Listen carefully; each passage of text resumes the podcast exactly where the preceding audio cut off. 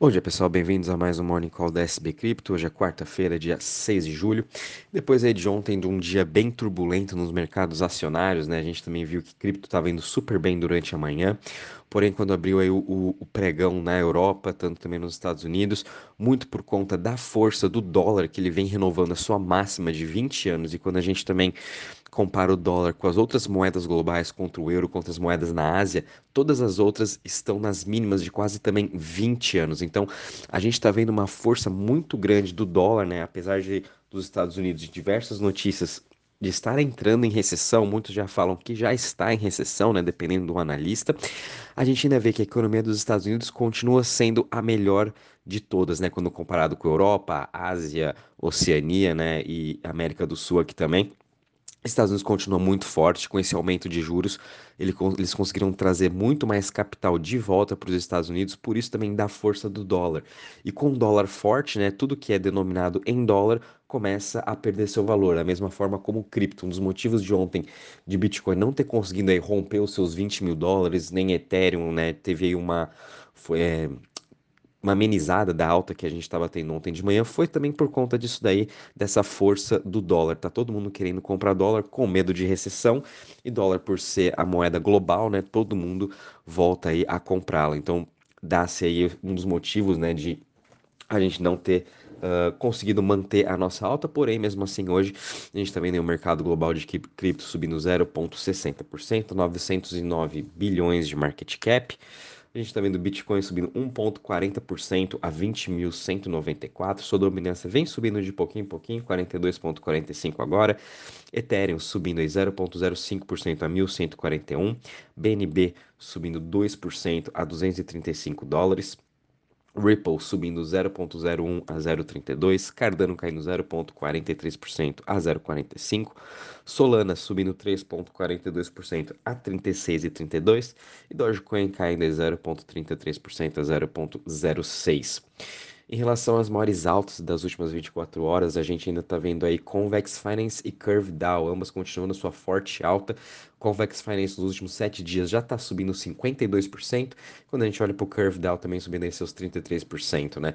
Uh, nos últimos 7 dias. Convex hoje está subindo 14,40% a 5,70 e Curve Dow subindo em 12,42% a 0,94. A gente também está vendo aí Sandbox subindo 10%, a 1,28% uh, e cash subindo 9,80%, 0,00004, né?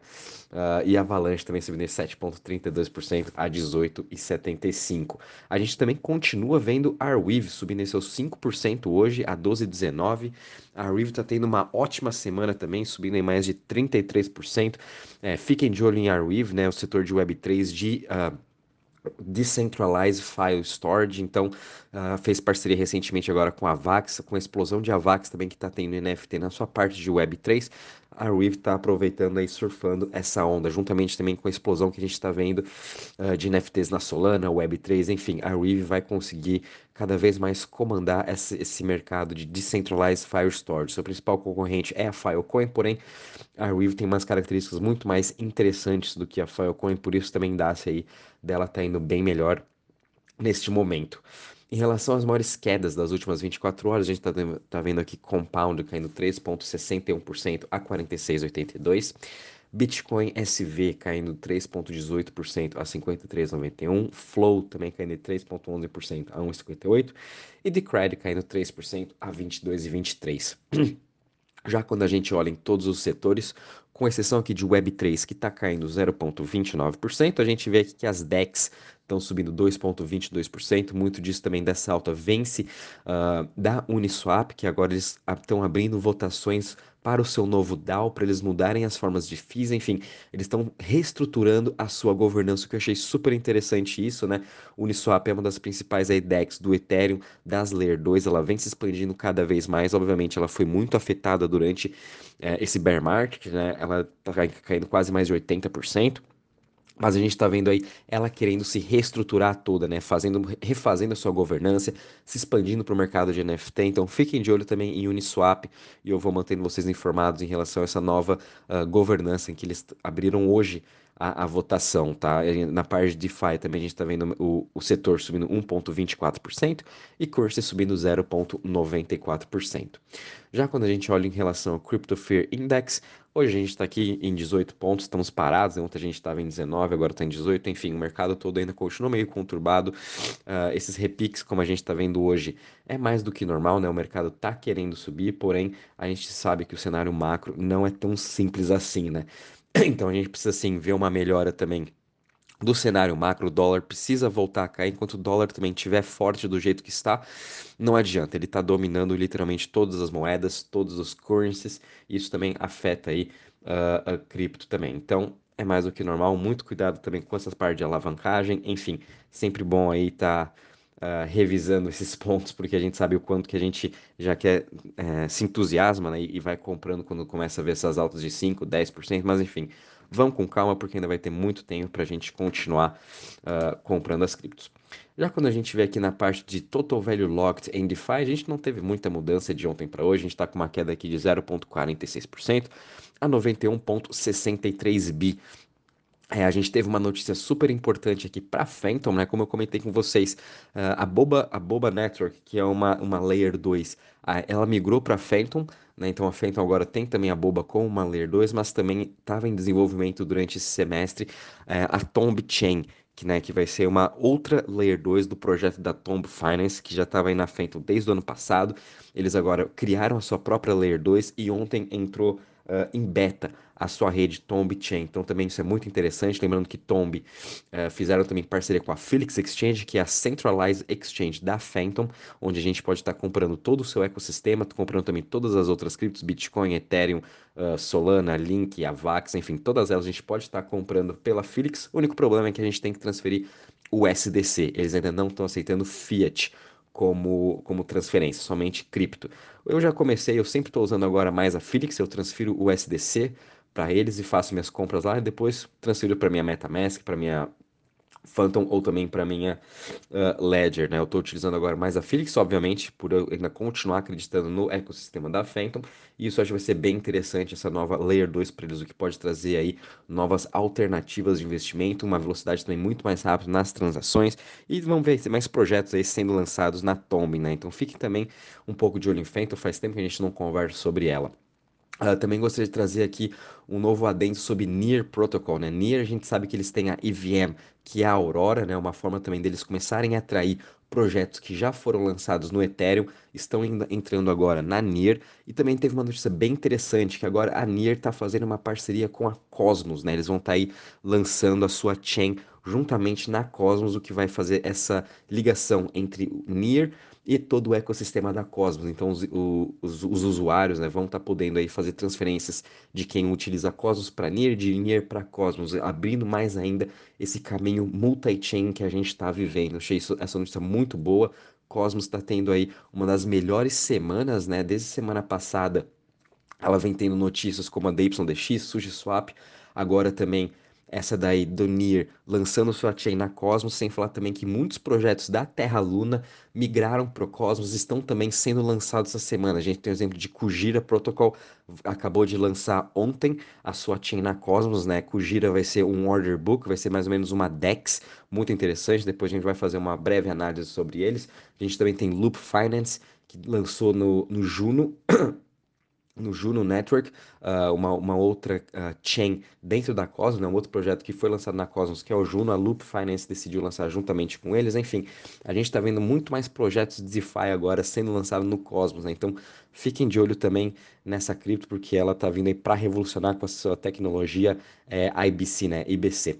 E também gostaria de só dar um adentro aqui de uma outra cripto, a Gary Network é uma delas que eu sempre venho falando, uma das principais de Web3, que é o TikTok indiano, né? De uma forma descentralizada, que foi construído na blockchain da Solana.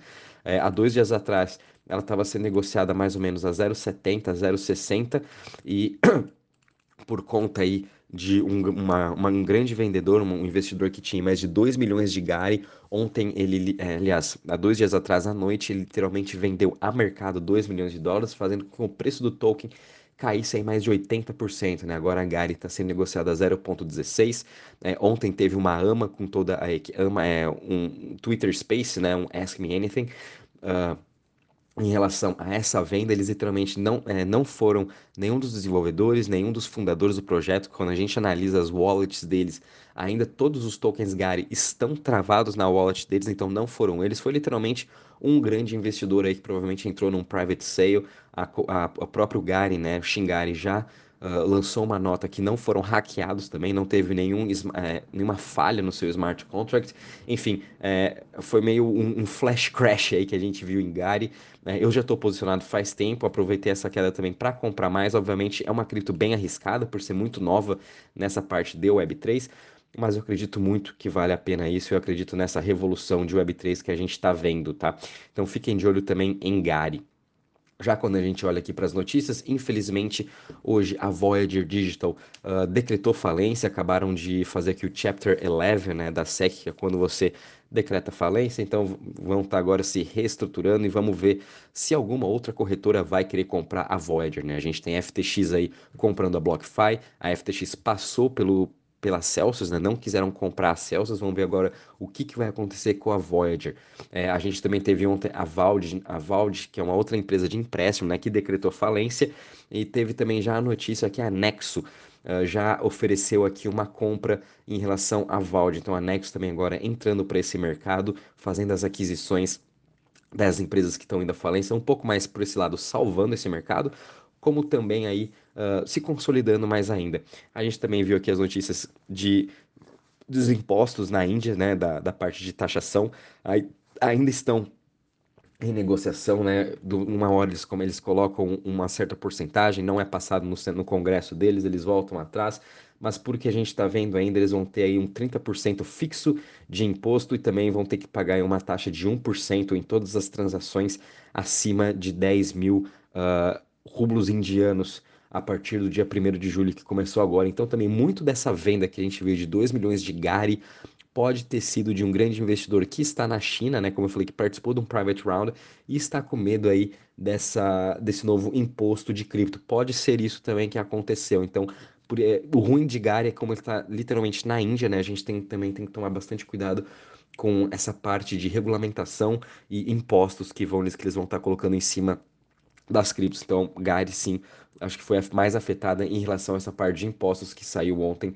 uh, em relação à a, a, Índia. Né? A gente também está vendo a Europa lançando sua, seu, também seus impostos, a sua regulamentação. Enfim, vamos estar acompanhando que isso sim vai trazer volatilidade para o mercado.